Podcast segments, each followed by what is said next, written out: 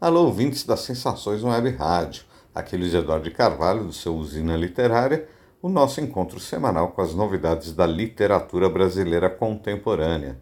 Hoje estou falando com José Petrola, que é autor de dois livros de contos, um lançado pela editora Jaguatirica, chamado Beco do Rato, e um outro lançado agora em 2021 pela Patuá, chamado Insônia Tropical. José, fala um pouco desses seus livros para gente.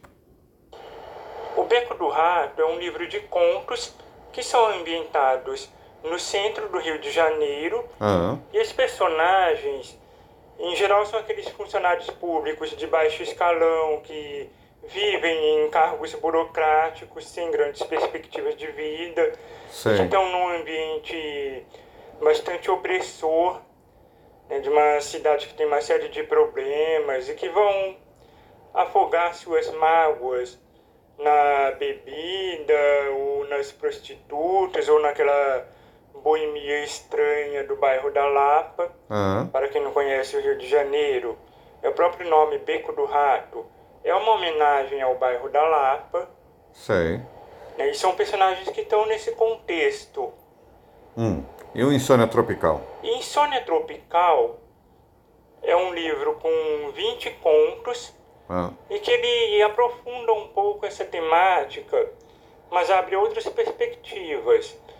De que a insônia tropical ela parte de uma inquietação minha Sei. com relação aos rumos que o Brasil estava tomando nos últimos anos, Ah. as contradições que a gente tem na política, na própria vida cotidiana, uma falta de perspectivas de melhoria de vida.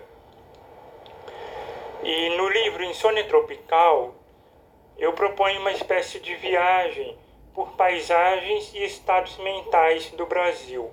Bacana. Então esse livro tem uma primeira parte que é mais urbana, é mais Rio de Janeiro, que passa por esse personagem que é um burocrata que está sendo usado por uma máquina administrativa corrupta e que ele não consegue ver como sair dessa engrenagem que ele está metido Entendi. e vai buscar soluções. Às vezes na bebida, na droga, no sexo, Sei. às vezes até obsessivo. Tem um personagem que é uma espécie de ninfomaníaco. Outros vão buscar soluções, às vezes numa forma de espiritualidade, numa tentativa de criação artística. Sei. E em outras partes do Insônia Tropical, eu vou navegando por essas paisagens do Brasil. Então há contos que se passam no sertão nordestino e que tensionam nesse Brasil que tenta se modernizar e a presença ainda de uns elementos arcaicos da nossa sociedade. A presença da igreja, das corporações como instituições opressoras, que vai aparecer bastante na terceira e na última parte do livro. Ah. E ao mesmo tempo, no final do livro, são personagens que estão buscando alguma saída, seja por onde for. E vai chegar num desfecho bem surpreendente. Bacana. Então ele é um livro pensado para incomodar o leitor. Uhum. Quando eu escrevi Insônia Tropical, eu queria que o leitor também sentisse a insônia, também Sei. sentisse essa inquietação. Uhum.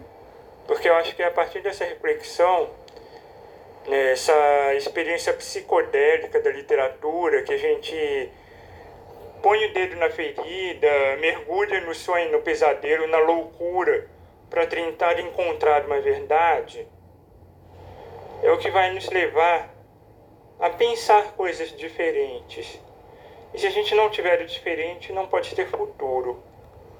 Concordo plenamente, é isso mesmo. É uma visão é, bastante corrente moderna aí da nossa produção literária contemporânea, né, Zé? É isso mesmo. Muito boa conversa. Fica aqui Luiz Eduardo de Carvalho com mais uma edição do Usina Literária e até a próxima semana.